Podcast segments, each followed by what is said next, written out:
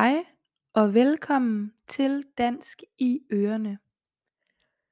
I denne episode vil jeg fortælle om Danmarks Radio og Public Service konceptet. Du kan finde teksten til episoden på podcastens hjemmeside.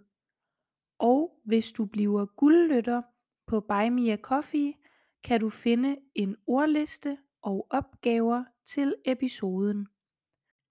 Danmarks Radio forkortes DR. Selskabet blev etableret helt tilbage i år 1925. Dengang hed det Statsradiofonien. I første omgang blev det oprettet på forsøgsbasis, fordi staten ønskede at have monopol på at sende radio i Danmark. Efter et års forsøgsperiode besluttede man at gøre radiokanalen permanent. Radioen blev finansieret gennem licensbetaling. Medielicens er en afgift som staten opkræver. Alle med adgang til internetforbindelse eller fjernsyn skulle betale medielicens. De første par år spillede radiokanalen primært klassisk musik, foredrag, gudstjenester og nyhedsudsendelser. Radiokanalen oprettede både et radioorkester og et børnekor der kunne producere musik til radiokanalen. Gennem 1930'erne kom flere nye typer programmer på sendeplanen.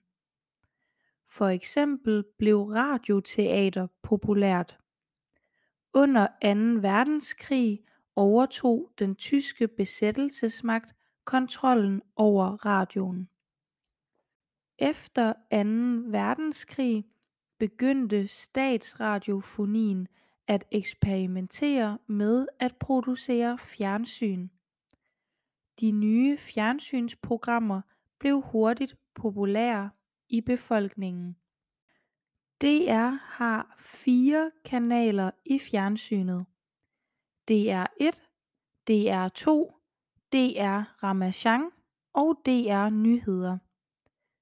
DR Ramasjang er en kanal for børn, der blev etableret i år 2009. På DRs hjemmeside kan man til enhver tid lytte til nye og gamle radio- og tv-programmer. Der ligger også et udvalg af danske og udenlandske film, som man kan se gratis. DR har hovedkontor i DR Byen i København. Der arbejder omkring 2500 mennesker i DR. Som tidligere nævnt blev DR før i tiden delvist finansieret af medielicens som alle danskere betalte. I 2018 blev danskerne opkrævet 2527 kroner årligt i medielicens. Der var mange der kritiserede medielicensen fordi den ikke tog hensyn til folks indkomst.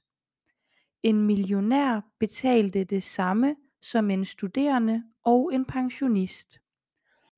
I år 2018 vedtog Folketinget et nyt såkaldt medieforlig, hvor det blev bestemt at licens i stedet skulle betales gennem skatten. På den måde bliver der nemlig taget hensyn til folks indkomst.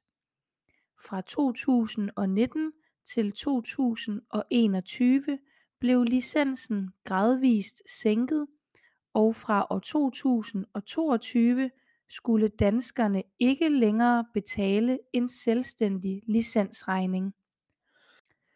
På DRs hjemmeside kan du finde mange gode podcast, nyhedsartikler og fjernsynsprogrammer.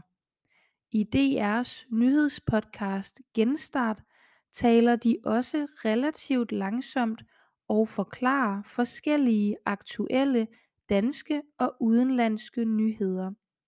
Der er gode muligheder for at blive ved med at lytte til dansk, hvis denne podcast bliver for let for dig. Det var alt for denne episode. Du kan støtte podcasten på Buy Me a Coffee. Tak fordi du lyttede med.